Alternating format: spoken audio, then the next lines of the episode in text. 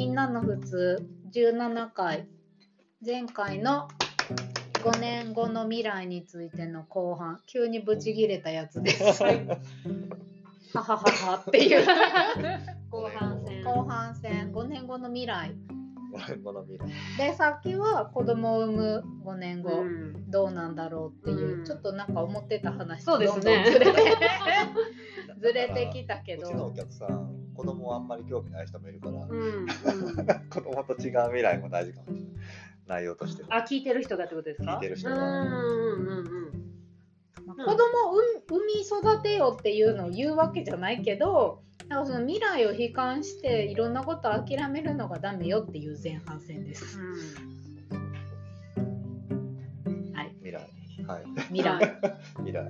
え、未来？助助産師の未来は、助産師の未来。性教育の未来とか。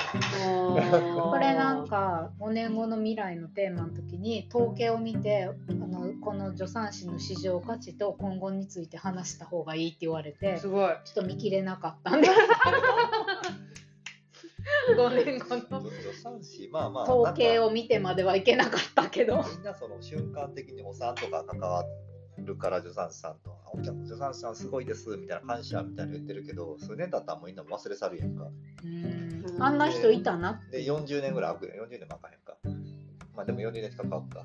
子供が出あ産あ、まする時ま。でうん。空いて、それまでもうあんまり関係ない人みたいな、うん。なるから、うん。そこをなんか埋めれたらいいよねっていうのは、ずっとじゃあ助産師の5年後について喋ってください 助産助産師の、もうなんか怖いわ。思うとこはあるけど怖い。技術改善でいいあ、よニュース回線。いいよはい息子が呪術廻戦を見ますななんだろう、もうちょっとなビジネス的な話すると、コーヒーの未来とかいうのもうん。あって、まあコーヒーとかも、ちょっと前までは、同じ豆をずっと買い続けることっていうのがうん当たり前のようにああったけど、コロナぐらいからそれができなくなって、急にもうなんか輸入できないとか、えもうそれは廃業しちゃうみたいなとですか？廃業というか、もういろんな問題があって、気候変動とか、単価が合わないとか、もうすべての物価が上がってるし、向こうの人件費も上がっててう、ん。輸送費も上がってて、こっちの人件費も上がってて、まあ、いろんなものを加味すると、すごい値段が上がるから、うちの値段では合わない、採算合わないみたいなことで輸入できないとか、うん。そう、最近で言うと、まあなんか戦争問題とか。う、んうん。戦争ね。そう。でまあ、コロナももちろんあったし、想像できなかったよね。戦争が起こったりコロナが起こるなんて。うん。ちょっと前まで。戦争は想像できるんやけど、日本人はあまりにも部屋ボケしてるから、うん。戦争は世界で起こってないって勘違いしてて、うん。ずっと戦争って起こってるから、うん。世界まあで、ね。そう。なかったのに、まあ、大きなもん、大きいっていうか、まあ、リアルタイムで、リアルタイムの映像が見れちゃう世界になったせいで、まさに今、戦争は起こってるっていううんまあ、実状況が、感はしやすくなったっていうのそうはあるかそうそう、もですね見えてしまうから、よりリアルに感じて、でまあ、新しい戦争が起きてとか、もう今、中国と台湾も戦争いつ起きるかわからないって言われてるし、まあ、そういうとこがたくさんあって。うん。うん。うんまあ、日本はなんかうまいこと外交しながらなんとかこなしてるみたいなんで、なんかヨーロッパとかやともてはやされてるらしくて、へえ何をもってはらされてるんですか？日本日本はこの業界においては10年以上先を行ってるって言われてて、何の業界？外外交、ええうまくできてるってことですか？例えばその持ってないけど。どれに？どこに？どこにだ？ヨーロッパが参考にしてるえの日本の外日交本のやり方を。そう中国とか朝鮮衝とかと撃うまくやってるって評価されて、まあ、過剰評価されてるんやけど、でもヨーロッパからしたら、まさにロシアとの関係性と似てて、今までうまいことを依存依存もしながら、うまいこと関係値をなんとなく頼頼ってきたものが、うん。いきなりバスってそれが消えちゃったから、うん。でそこをなんかどうやればいいんだっていうので、日本を参考にするようになってて、うん日本としても別に誰がどう見ても成功してないじゃないですか。う。ん何十年もお金を巻き上げられて、うん。不毛な感じになってて。へだけえど、でもそれでも戦争が起きてないっていうことに、まあな。へえそうなんや。そうそこにそこが評価されてるっていう現状。なんか危ういバランスな感じやと思ってたんですけど。いやでもね、どう考えても戦争起きる感じにはなってないっていうのはうまいことやってるかもしれない。絶対戦争起きないよねってなんかでも確かにどこかで不安がないもんね。危機感がそこまでやっぱ台湾の人とか中国まあまあの人と確かに。常喋ってるに。あるっとて感じ不じゃないか安を感じるけど日本人って不安が全然ないやん。台湾問題ほんまに。怖くてでも台湾の人と喋って初めて、あそうなんやって思った。すごい現実的に。計算してるしどんだけ損害被害を受けてどういう事象が起きるかっていうのをすごい考 割り割れましたこれ考えてて。割れない。割れてあとなんかその YouTuber とか TikToker とか、まあ、そういう人たちにも影響があって、うん発言1個間違えたらその時点で中国ですか？終わるあ台湾の人とか、え。あんななんか IT 大臣みたいなのいるのに。ああとなんか台湾の人が言ってる感じやと政治は今あまり良くないなんかすごいいいんかなと思って。た。いやそのそのなんか緊急事態の舵取りはうまいことやったんやけど今はもうたなんかだらだら流してるだけっていう。うん。革新的なことをするわけでもなくただまあ政治をこなしてるこなしてるみたいな。なんかその国の人にその国のことは聞かな分からへんね。あーまあわからん。だから確日本と台湾どっちがいいって聞いたらうーんどっちがいいとも言えない、まあ、日本には日本のいいとこあって台湾には台湾のいいとこあって、まあ、両方も悪いとこもたくさんある人がなんか北欧侵攻侵攻じゃないけどフィンランドスウェーデンすごいいいよね素敵な国だねっていうのと一緒でデンマークとかも。向こうもそう思ってて、持ってる？もう思ってるよ。住んでる人が言ってるやんか。そうなん。や洗剤買いに行きました。3種類です。日本行ったらすごい種類あります、あ確かに。北欧の人は日本がすごいって言ってた。そうなんや。ご飯も美味しくない美味しいしサービスもいいし。葉物野菜がないだって自立率が高い変な話だってうちらすごい勢いもお酒飲んでるけどあの人は週1回やったっ週1回国営けの。国営のはいはい。飲酒のとこでしか買えへんとか。めっちゃ並ぶんですよね。アル中率が多い。3倍以下のものじゃないとお店で売れなくてそれ以上のものは国営のところで買わないといけないからそこで行列で。みんな大行列でし大金払って買って。まあまあその寒いとこやからアル中率が高いから。って話やけど。日本に来たらまずコンビニ行ってお酒を買う。あ言ってた。パラダイスなんや。海外の人みんな言うコンビニに行くって。とにかくすごいって言っていやもう確かに何でもそらそろうしセブンイレブン最高って言ってた。本当に。楽しいでしょううんね最高やなって。言ってパンがめっちゃ美味しいって言って言ってた。へーすごい種類あるしふわふわで。あんな値段で買えないって言ってた。フランス人が。そうですかフランスってパンめっちゃ美味しかったけど私旅行行った時。めっちゃ美味しいって思ったけどあのふあの美味しいって言ったフランス人が日本のセブンイレブン美味しいって言ってたからへ美味しいみたい それまた違うだけや。そうなん？って言って。ありがとうって言っといた。けどフランスに行ったらフランスのパン美味しいって。あー。めっちゃ美味しかったもん。でもなんか気候なんかな。うん。あそこで食べるから美味しいんかも。あちょっと乾燥した。食べ方もあるやん。食べ方も向こうってちょっと雑というか人間味がある食材が多いやん海外は雑よね。全体に。か日本って基本的にあの個人店のものとメーカーのものやったらメーカーのものを選ばれがちで海外海外ってヨーロッパは多分逆転しててうん。スーパーで野菜買わないけどファーマーズマーケットで買わはいはいはいはい。スーパーの野菜なんか美味しくないよねっていう。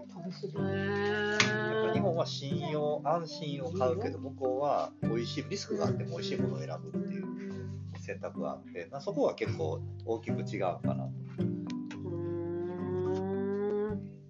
うちうちらは多分美味しいものを買いたいリスクがあってうちらは思うけどだ大多数はそうやな。メーカー品買うやん。芸能人とかはメーカーに媚び売るやん。お金もらえるから。いそれはちょっと。や金持ちほどメーカーのものいっぱい使ってるスポンサー的な？そうそうそうそう。いつもこの水ペットボトル飲んでますよ。ああー。ブランド ブランド力。ブランドのなんかそうそうそう大手企業に媚び売っていつも食べてます。お金あるのにそんなしょうもないもの食べてるんや。みたいなへえなるほどね。思ったりとかするし。うん。えどう生きていきたんです？うーん。知らん。けどおー。あ のちっちゃく味書いてます。しか食べてないですもんね。これしか食べてないですもんね。ちょっとうちわの話で今知らんけど夫婦の会話があそれずんだです。ははい。それずんだです。こんなもんこんなもんなんよ夫婦ってこんなもんなんどう生きていきたいかな。いやな。んかまあ今でも結構私の中ではこう岐路というか、うん。あの変わるへ転換ね期なので。いい年だよね。まあなんかそれを楽しみたいなと思とう思いながら。楽しいもん。うん。30歳ってめっちゃ楽しいと思う。うん。なんか。関係ないけどな。でもなんか20代ってなんか不毛やな。ってこんなん言ったらいろいろ。えあれかもしれんけど。でも言ってましたよね。早く私もう30代になりたか20った代っんですよね。て本当に嫌やった早く30になりたいってずっと思ってた。なんか自分の思うものと人のお私が思う自分と人の思う私の ギャップギャップ力が。感情やいやなんか私が30代楽しみ今から楽しみと思うのは、なんか結構いい大人を見てきてると思ってるんですよ。夏美さんと上島さんもそうやしこういう夫婦になりたいなとか。こんなんやけど。こういう家族になりたいなとか。なんかこういう風な生活生活って言ってもなんかそういう生活きなんかレベルとかじゃなくて、うん。こういうのを大切に生活したいなとかなんかそういう感じを多分見てるから希望があるんやと思う。てるんですよね私は。だから全然なんか楽しみやしなんかそういう人たちともつながっていきながらアップデートしたいなっていう気持ちがあるから。なんか楽しみですけどね。まあ不安もありますけど、やっぱりめっちゃあるけど楽しみ。でも結局前を行ってる人にすごい憧れとか面白さがあるかっていうのが未来にだからロールモデルになるってすごい大事やなって子供を産んでさらに思う、まあ、働き出してある程度年数がいくと人を教える立場になるとやっぱり自分が見本になることが多いからあちゃんとしないととかそういうなんかモデルになろうじゃないけど頑張らないとって思ったけど子供ができるとさらに思う。うん。子供なくてもそう思ったかもしれないへー。私は思わんかったコロナ禍で未来がわからないみたいな時に、うん自分が先陣切って何かしよなんなんその思ってたんですか？う多分なんなん？どうした？いやいやみんなの普通も多分それに近いと思うんですよねへなんかー。みんなの みんなのことなんですけど。ななんかでもその普通の人たちがわからない発情報とかを発信したりとかちょっと安心させたりとかなんかそういう意味合いがあって初めていやだから私は今言った通りです。なんかこの2人のことが好きやから2人と話したいと思ってて、私の世代なのか分からへんけどこの話を聞きたいと思う人いっぱいおるやろうなって思ったからラジオしませんって言ったのとなんかまあラジオしたらほんまに定期的に会えると思ってたから。まあしめしめって感じですよねこっちからしたら。イエーイって感じなんで。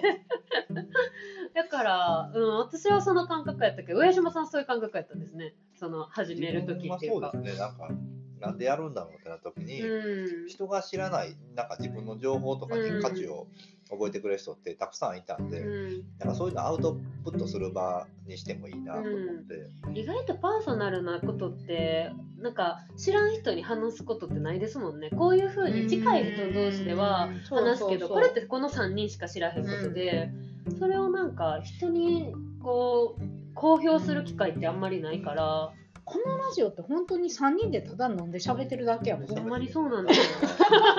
スイーツいた今ずんだの。てずんだの話を。ずんだの。皮が剥けなくてツナが剥くっていうそんなに頑丈でもないっていう。そんな感じで喋ってるラジオやけどうんたでもなんかこんな話を日々うん。ねわかります。いつもしてるのをラジオで喋りたいねっていうみんなの普通の始まりっていう。だからまあコーヒー屋さんしてて思うのが政治と宗教の話をお店でしたいっていうのがあって、うんうん。やめろ。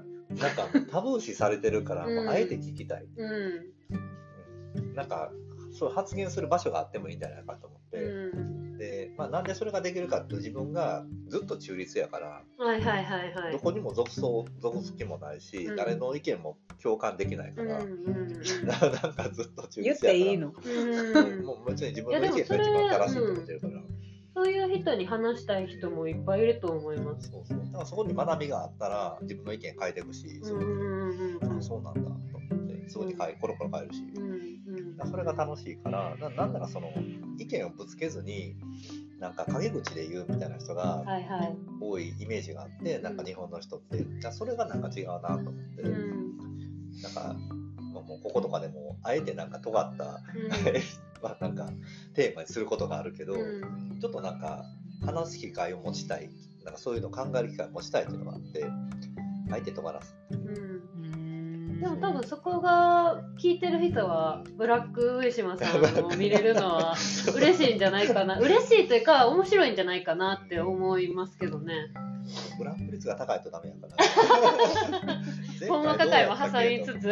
前回はブラックじゃなかったかなと。うんなんかでも割と最近思う、うん。なんかラジオそうじゃないく普通に喋って飲んでることが多いから、確かに。ラジオ撮ろうかってなったら割となんか重めのテーマな気がする。テーマがちゃんと決まらなくて自分のテーマが採用されがちあ確かにそうかもしれん。この二人どうでもいいそうなん。ですよね。はーいって言って。じゃあそれにしましょうみたいな感じに、えーすぐ言うから。確かになそうね。3っていう数字いいと思うね。あーこの偶数より3とかがいいと思う。よ確かに6よりはあ5よりは3がいい。うん収束する感じがいい収束っていうかバラバラやねんけどバラバラなんとなくまとまる感がある。うんなんか2対1とかなりなるし嫌っていう人いるけど3っていい数やなって思っうて。ん3はベストやけど3でも4でも一緒ぐらいやと。思うえー、なんで？あのちょっと違う話かもしれないけど物を選ぶときにまあマックス5種類までは人って選択することができるって言われてて、へでまあ 4, 4種類やともっと選びやすいって言われてて、うまあ、3種類やと、まあ、ももっと選びやすいけど5種類がマックスって言われてる。なんか人間とかでも多分4人ぐらいやとある程度収束するんよ。ーうん3人はまあやりやすいけどもう全員が頑張らんとダメっていう。あ3人？3人は。4人やと1人休憩できる。へあのアリの話とかもそうやけど。あれ？アリの話。ちょっとわけわからない話だけど。あアリでなぜかあアリの、まあ、大群があったとしたらサボってるアリが必ずいる。ーでもなんかパーセンテージなんですよね。そうそうそう、違い必ずそのサボってるアリって生まれるってでまあ働き明けみたいなのがみたいなものが何匹か死んじゃうとそのサボってるアリがあ急に活動しだしてである程度安定したらまたそういうアリが生まれてくるみたいなかわいいよね。まあかわいい。愛すべきありやな。そうそう確かに余白みたいな感じで駐車場あーの駐車場の都市の駐車場の重要性っていうのを都市計画の中で言うけどわからへんけど。俺らが全部リンクしてるわけ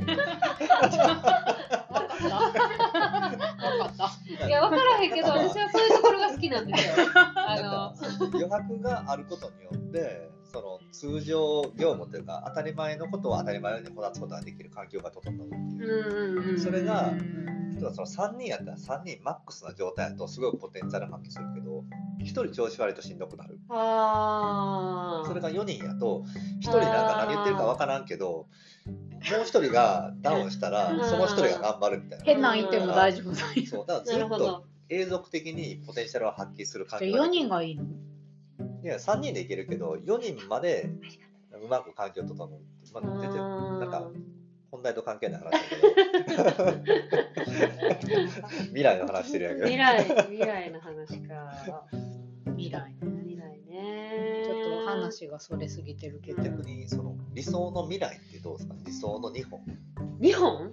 日本あ京都じゃあ京都？あ京都難しいかえーなんか私はなんかまあなんていうかな自分のテーマとしてはまあ仕事する上でもなんですけどなんか子供に幸せになってほしいと思っててそれがまあ自分の子供じゃなくてもいいんですけどでなんかそうなった時になんか周りでも結婚してる友達とかが増えてきてでなんかそういう自分の好きな友達が近くにいればその子の友達を預かったりとかなんか今日はそこの家帰ってとかなんかそれちょっとわからんから誰々に聞いてとかなんかそんなんになったら最高やのにって友達と話してるんですよ。やりましょう。そうなんかそういう風になんか全体全体っていうのもでもやっぱ難しいと思っててそれが地域とか市とか国とか大きくなってくるとわけわからんくなってくるんですけど私の中では大好きな友達の子供大好きな子供まあなんかよく言ってるんですけど私は上島ファミリーの2人のお子がめちゃくちゃ可愛くてでなんかもう このこんなに他人の子で可愛いのに自分の子どうなんねやろって思うぐらい可愛いんですと思ってるんですけどなんかそういう自分の好きな人たちの子供も一緒に自分の子供も一緒になんか育てれる環境になったら一番いいのにって思ってます最近は。まあその周りに子供結婚したりとか子供を産む友達とかが、まあ、今の時期やっぱ年齢になってやっと増えてきて。まあ、本当に仲いい友達が子供を産んだりとかしていく時に私はなんかマブダチが1人増えるって思ったんですよ一番親友の子が子供を産んだ時にこの友達とずっと友達親友やと思ってておばあちゃんになっても友達でいたいと思っててその子が産んだ友達もう多分マブダチになるから友達増えたって思ってなんかそういう環境で子育てできたらいいなと思うしあわよくばそれが、まあ、市とか国とかになればうん本当今になってめちゃめちゃふんわり思ってます。なんかでも近いことを考えたりとかしてて、自分はもうちょっとなんかいかに狭めるかっていうことを考えて、うん狭めることによって逆に勝手に広がるってあでもそれはは思います。閉鎖させようと思って、うん。その多分みんなのうちでも昔言ってたかもしれないけどまず一番最初に自分が大事だっていう、うんうんうんで次パートナーでうん。子供で友人でっていう話してて、うん。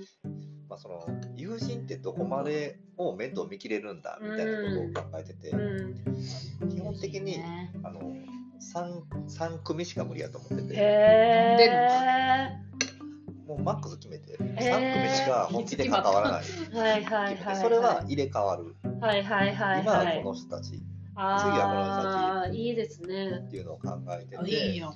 いいとそ思う。こまで考えないといけないなっていうのとあとまあなんか自分もお店してるんでそこのコミュニティに来る人は大事にしようと思って。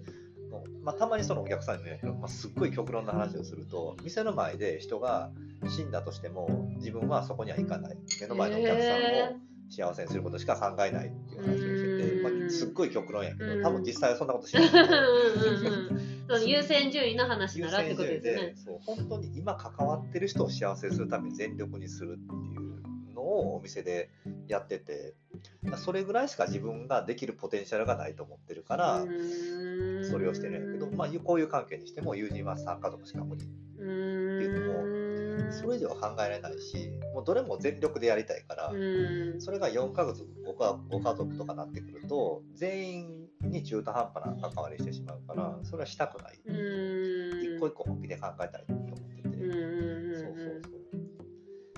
でそれがなんか市とかその国とかその地域とかで制限かけてしまうとなんかまあ隣の人が嫌いだみたいなのもありえるじゃないですか、うんうんうん。今の時代。うん。合わないみたいなのがあるから、うん。そこをまあなんか物理的な距離じゃなくて精神的やったりテクノロジーとか使って SNS とか。でつなげていけば自分たちの環境はある程度なんか幸せに暮らせるんじゃないかなと思って、そういう仕組みを作りたいと思ってるんですよ本当に。うんへえ自分のためですよね、うんうん。自分分が楽しく幸せに暮らすために、自分が関わる人数をある程度楽に制限することによって、まあ、自分の見る世界を減らして幸せになって、うんまあ、そういう人らがどんどん増えていけば、うん。みんな幸せになるじゃないあですか。でも多分同じ感覚です。なんか市とか国って言ったのはなんかそういうコミュニティ？なんかまあ私があそこの家帰ってとかそれはあの子に聞いてとかって言えるレベルのコミュニティがみんな作れていったらそれがだんだん市になるし国になるんかなと思って雰囲気としての。なんかそうなったらまあ1回目で話したみたいになんとなくもう不安やから子供を見たくないとかもう自分で手一杯やから子供考えてないとかっていう感じにもならへんくなってくるんかなみたいなのは思ってて。そうなったらね。なんでしょうね。やっぱちょっと先輩みたいな人は結構重要なポジションかなと思っうて、ん。なんかあの人幸せそうやし子供産んでも楽しいかもみたいな、うんうん私は多分それに本当に恵まれてたと思います。お客さんもそうやし。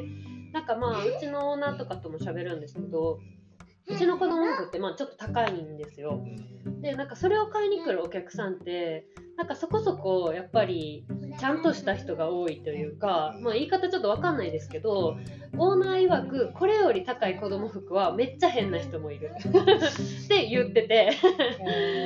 ちょうどいい価格のラインやって言ってたのを一回聞いたことがあってそう。なんか私はそこしか経験してないから分からんけどでもすごいいいお客さんが多いのをめっちゃ実感してて。うん。確でそうなんですよそれが子供服の価格帯とどこまでこうなんか比例してるかはまあ分かんないですけどまあそれはでも私も体感はしてるのでなんかなんか見てるお客さんとかそのまあ夫婦関係もそうやし子供に対する関わり方とかすごいいいお客さんが多いから余計に私はなんかそういう先輩を見れる環境やったんやなと思います。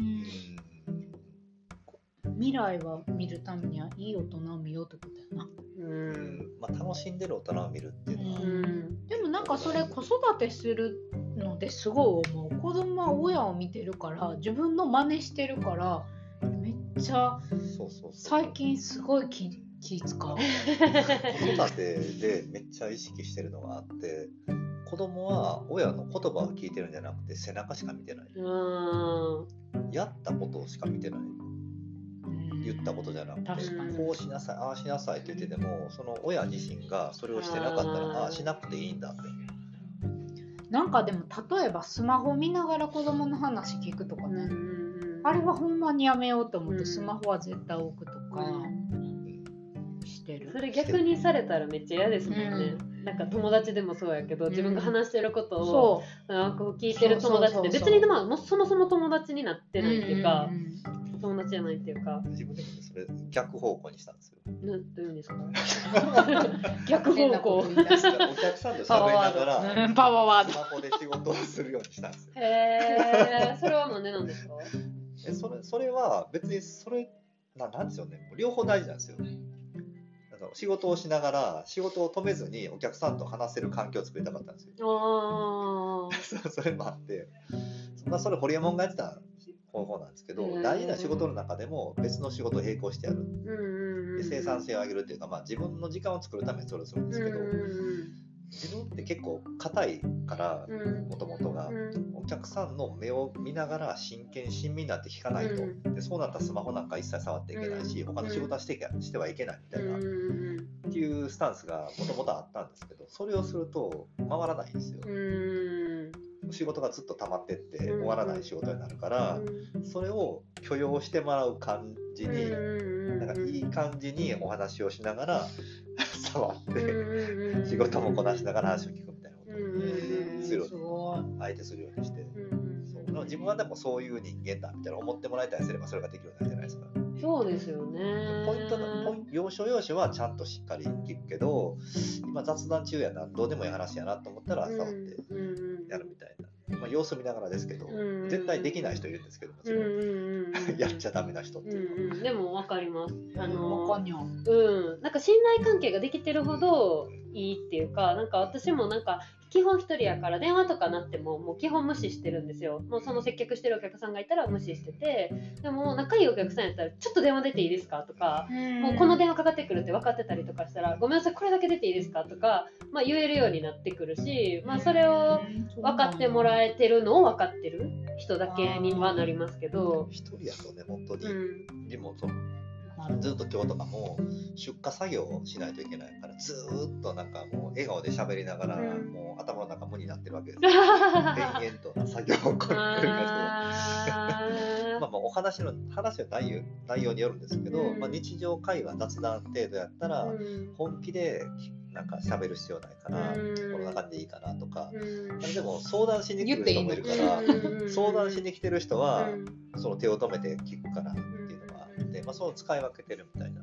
結構年配の人とかやったら話を聞いてほしいっていう人がいるから、まあ、ポイントだけ押さえとけばあとはまあ手を動かしながらでもいいかなとか、なんかそれをうまくやらないと基本的に回らないから、仕事とかなってくるとそうですよね。そうそうそう。礼儀やとかなんか昔の感覚で言うとそんなんやってはダメとか、目を見ないと話をしてはいけないとかすごいあったけど、うん。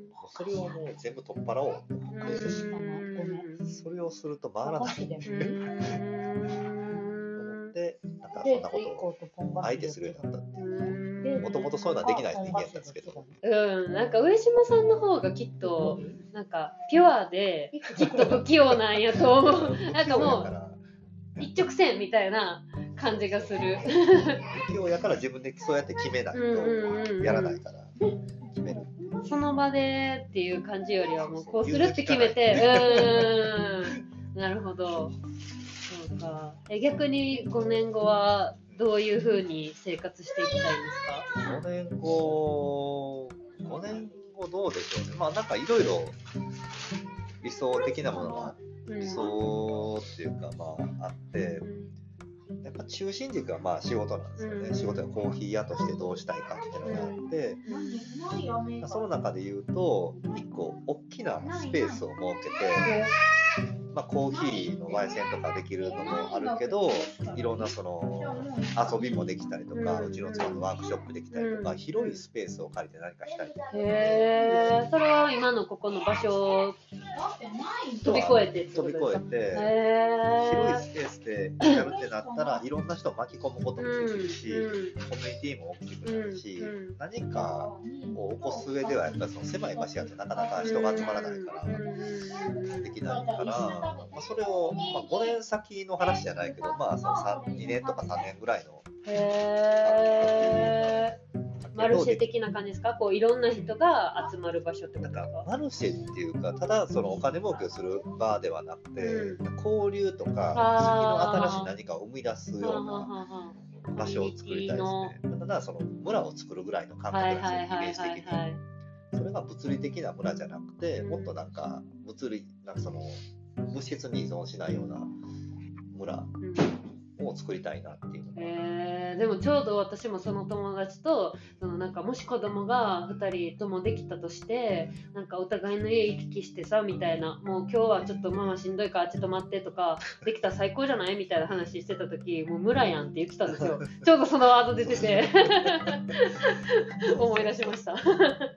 村っていうと結構なんかその物理的な村を作ろうとする人が多いけど、うん。今の時代それってまあすごいハードル高いしだからうんまあ無理だよねっていう。う、ん。なんかその一回住んじゃったら、はいはいまあそうですよね。めっちゃ大変じゃないですか。住む場所によっちゃいますもんね物理的ってなっちゃうと。まあそもそも近くにおらないと難しいっていう。そこのまあハードルを減らす意味合いで、まあ、物理的な面もそうやけど、なんかネットだけのつながりでもいいんじゃないかとか、うんなんかもうそのバリエーションを増やせば、そんなにハードルが上がらないかなと思って、だそういう仕組みをずっと考えてるここ数年へーちょっとそれはまた後で詳しく。じゃあ、もう関わりで。あ、ほんまや。間2回目が。夏美さんの5年後は、ちょっと5年後ちょっと考えきれてじゃあます。次の回で。次の回 すいません。次の回でって実現したことないんですよね。もないんですけど次これのテーマでとか言って絶対次やってないですからね。また次回。ちゃんとか呼ぼうってあああ、そうそう、でも、ゆうの来たいって言ってたんで。次ゆうのちゃんです。現代アーティストいうのが呼びたい第18新婚でもあ回りますにあじゃあ5ゲ年後聞きましょう新婚の新婚と5年後のああ、いいです結ね。結婚？結婚？あうん結婚いいねいけたらうんうんうん。いけたら。いけたらはい、ゆうのちゃん読んで。じゃあ急にこうやって聞いてもらいます全然まとまりがなかったのでまあ皆さんまあまあ個々に5年についてそうですね。考えてみてく1ださい。年後でもなく2年後でもなく5年後ってういう。まあでも未来をなんか楽しみに待てる時代になりたいなって思う。